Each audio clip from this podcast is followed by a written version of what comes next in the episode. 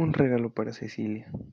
Eran las cuatro de la mañana cuando ella despertó sobresaltada, más por su recurrente pesadilla del hijo mutilado que por el molesto charco de líquido amniótico que empapaba las sábanas. En los últimos meses, ese hombre sin rostro empeñado en arrancarle al hijo de las entrañas se había vuelto cotidiano. Cecilia sentía que se asfixiaba cada que lo sentía jalarle, una a una, las partes desmembradas de la criatura, hasta que al final salía una cabecita sangrante y amoratada que se carcajeaba.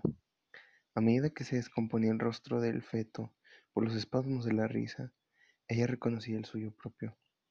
Era como caer dentro de un cubo helado. Por más intentos que hiciera para recuperar y unir todas sus partes, no lo conseguía. La ira de Dios perseguirá a todo aquel que atente contra la gloria de su poder. Estaba con la boca seca y la voz ronca, adolorida.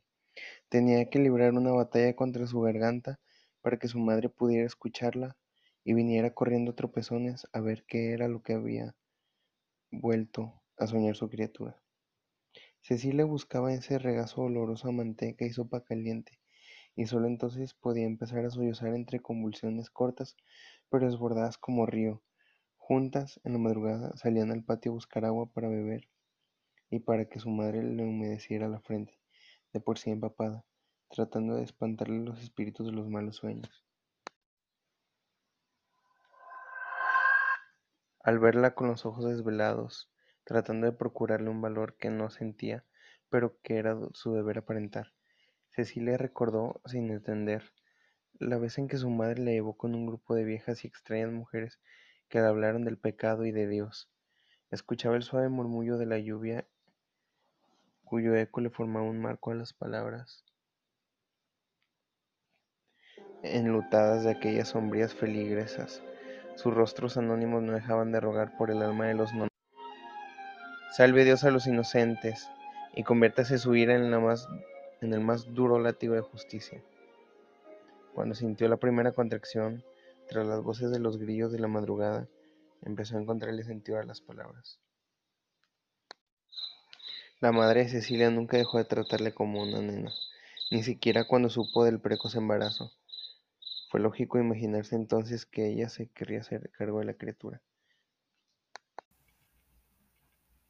Bienaventurado quien teme al poder infinito de Dios, luchando contra la incertidumbre y la fuerza de su ignorancia.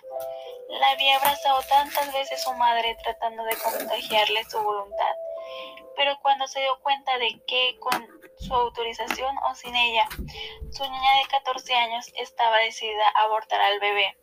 Recurrió a estrategias menos benevolentes y la inundó de miedos y culpas que acabarían por mellar su conciencia.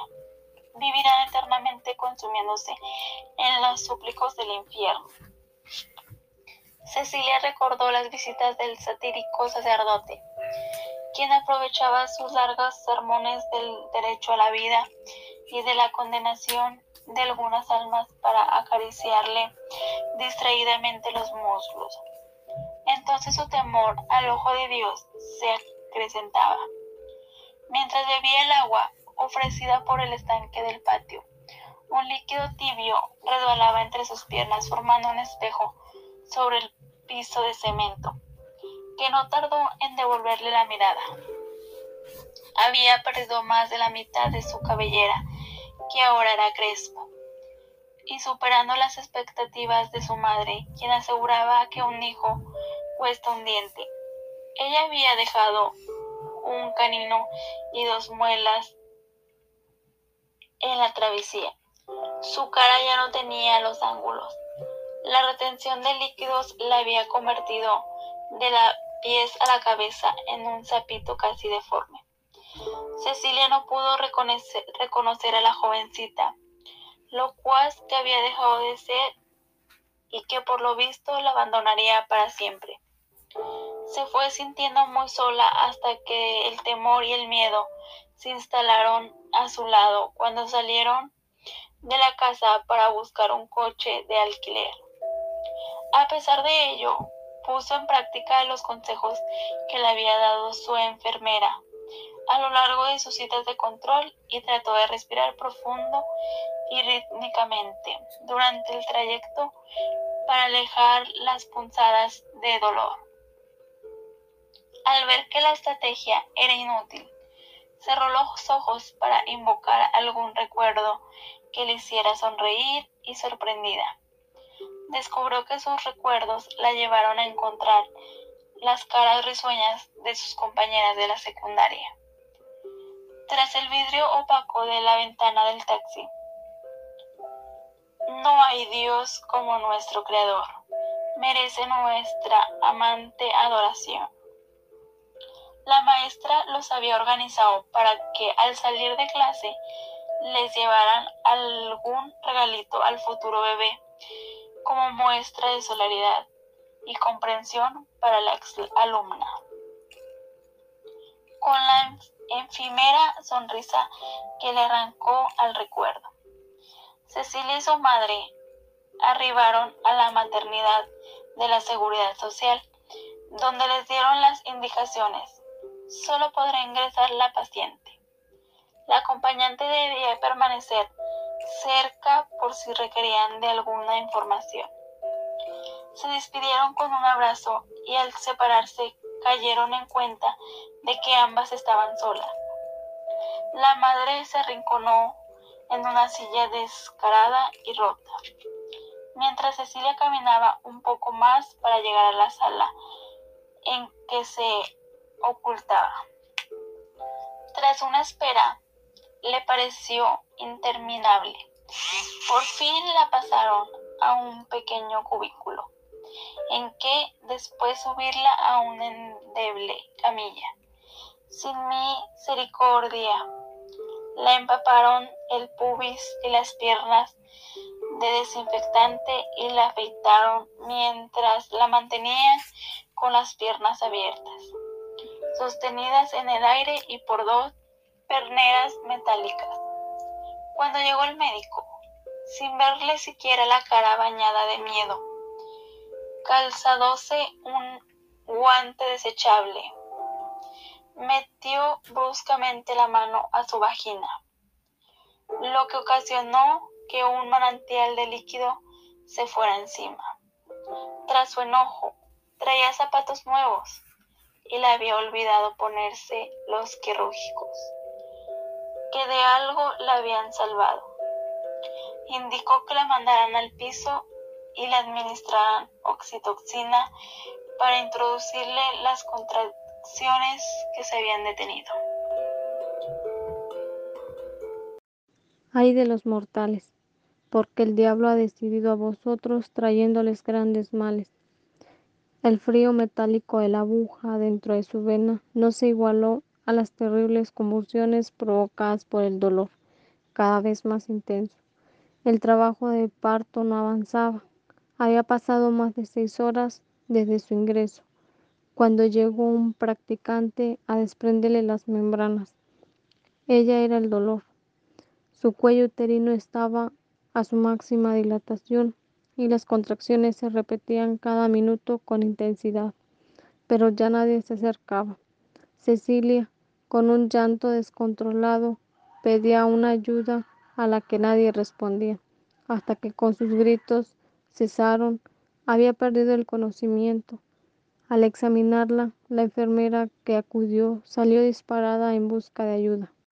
Cecilia tenía los ojos en blanco y su presión era muy baja cuando la llevaron al quirófano. Afuera, tras la vigilia interminable, su madre tuvo que firmar una autorización de emergencia para que la intervinieran quirúrgicamente, pues los signos vitales del bebé eran muy débiles. Sin saber qué pasaba, ignorada, ignorante, la madre se puso a llorar muy quedito para echar fuera de sí la incertidumbre, mientras un varoncito de ronco y pausado llanto emergía de la herida sangrante del vientre de su hija. Cecilia lo vio al recobrar el conocimiento.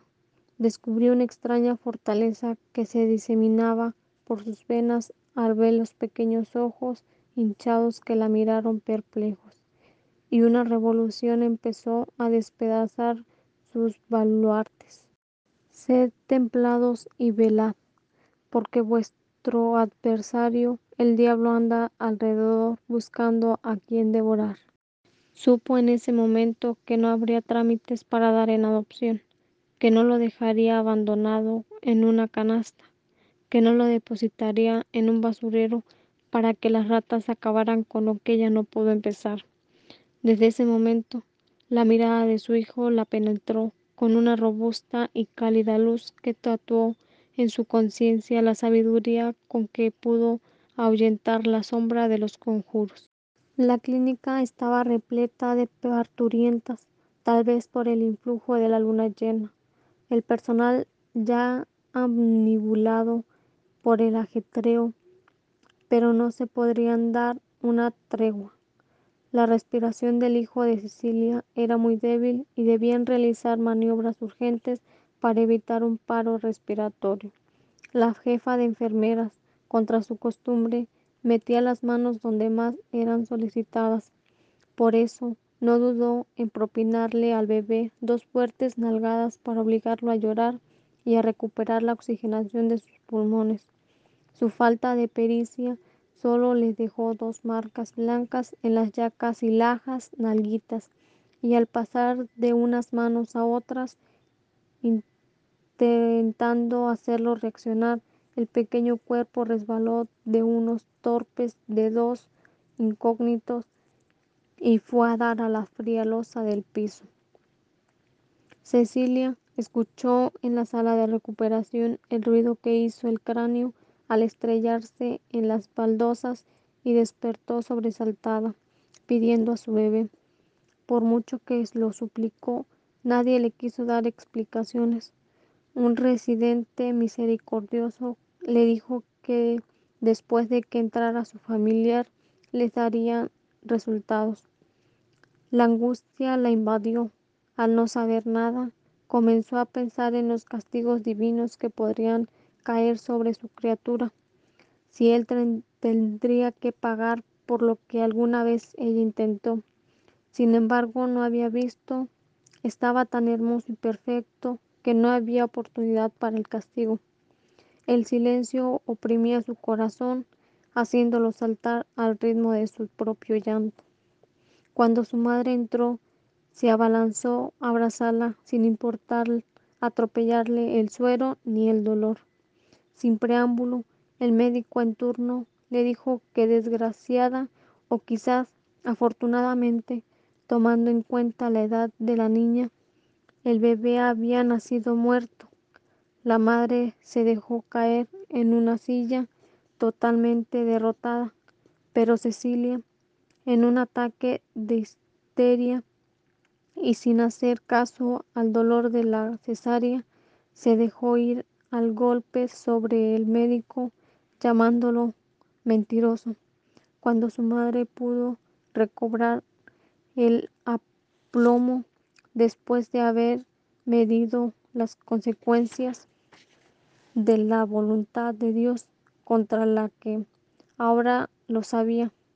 Se había interpuesto, trató de apaciguar Cecilia en su media lengua, sacudió por los espasmos del dolor, dijo que lo vio, si vieron, debía tratarse de una confusión su hijo estaba vivo. Ella lo vio. El médico repitió, nació muerto. Cuánto lo sentía. El amor de Dios es infinito, así como su venganza. Los días que siguieron aún en el hospital, Cecilia se la pasó con la mirada clavada en la ventana. Sentía un cansancio milenario que la obligó a permanecer callada a pesar de las arremetidas de su madre para dialogar. Ante el fracaso, terminó por solo permanecer a su lado. Cecilia sintió que su boca se convirtió en un trapo seco y anquilosado, dejó de llorar, el dolor se le había resecado en el pecho y en lugar que dicen que vive el corazón, solo sentía una plasta informe y pesada rasgándose las vísceras. En dos días ya ni siquiera sabía por qué seguía sintiendo ese dolor. Cuando regresó del brazo de su madre a casa, no reconoció ni sus olores ni sus formas. Mecánicamente se acercó al estanque del patio y bebió agua de la pileta. Luego se sentó en la mecedora que su padrino le había regalado y se quedó en espera de un motivo para volver a levantarse. A su madre ya no le quedaba recursos para hacerla hablar. Por eso cuando se sintió respuesta de las pérdidas, decidió volver a la vida, sola o acompañada. Preparó las empanadas y el atole que, que no tardaría en vender y salió de la casa. Antes pasó a dejarle un beso a su hija, que seguía con la mirada fija en el estanque. Cuando su madre cerró la puerta del patio, Cecilia se levantó muy despacio. Al tratar de incorporarse, notó que un dolor ardoso le recorría todo el vientre. Se abrió la bata y notó que la herida de la cesárea estaba inflamada. Al oprimirse sobre uno de los puntos vio cómo brotaba una especie de gusanito blancuzco y viscoso que apestaba. Se dirigió al baño para buscar el mertiodate, pero se detuvo frente a la puerta de su cuarto. Sobre la cama estaban los regalos que le habían llevado sus compañeros de la secundaria. Había ropita y enseres de recién nacido. Como un mazazo en la cabeza, el recuerdo de la mirada del bebé le inundó y le devolvió las fuerzas que necesitaba buscó alcohol y con él roció cada una de las prendas. Luego, con un cerillo les prendió fuego, arrojando uno de los que quedaban en la caja sobre la cama, hasta que quedó con toda envuelta en llamas. No tardaron en extenderse el ropero y en las cortinas.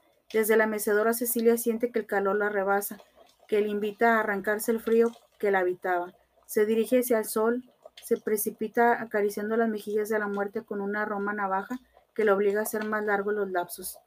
A cuentagotas, su sangre se derrama venciendo la soledad del silencio que cobija y la salva de miedo.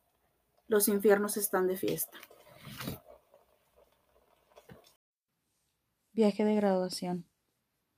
Ángel solo peló sus ojotes aquella vez que, primera en su vida, fue a la clase de natación.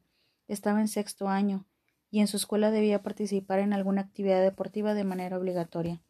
Él siempre había escogido el tenis y el voleibol, pero estaba casi en sexto, y su madre no dejó de repetirle que ya era hora de que aprendiera a nadar, que si no le daba vergüenza que el Happy, su amiguito, ya era campeón nacional de mariposa, y en unos días iría a los Panamericanos. A pesar de las insistencias y los reproches, Ángel no hubiera dado un brazo a torcer si no es porque, gracias a una serie de argurcias, su madre logró que lo inscribieran en aquel deporte. Se había cerrado todos los grupos y solo quedaba la natación. Si no se apuntaba, no le darían la reinscripción para el último año de primaria. Ni modo, allí estaba, pálido, muy asustado, viendo cómo casi todos sus compañeros chapoteaban y nadaban felices.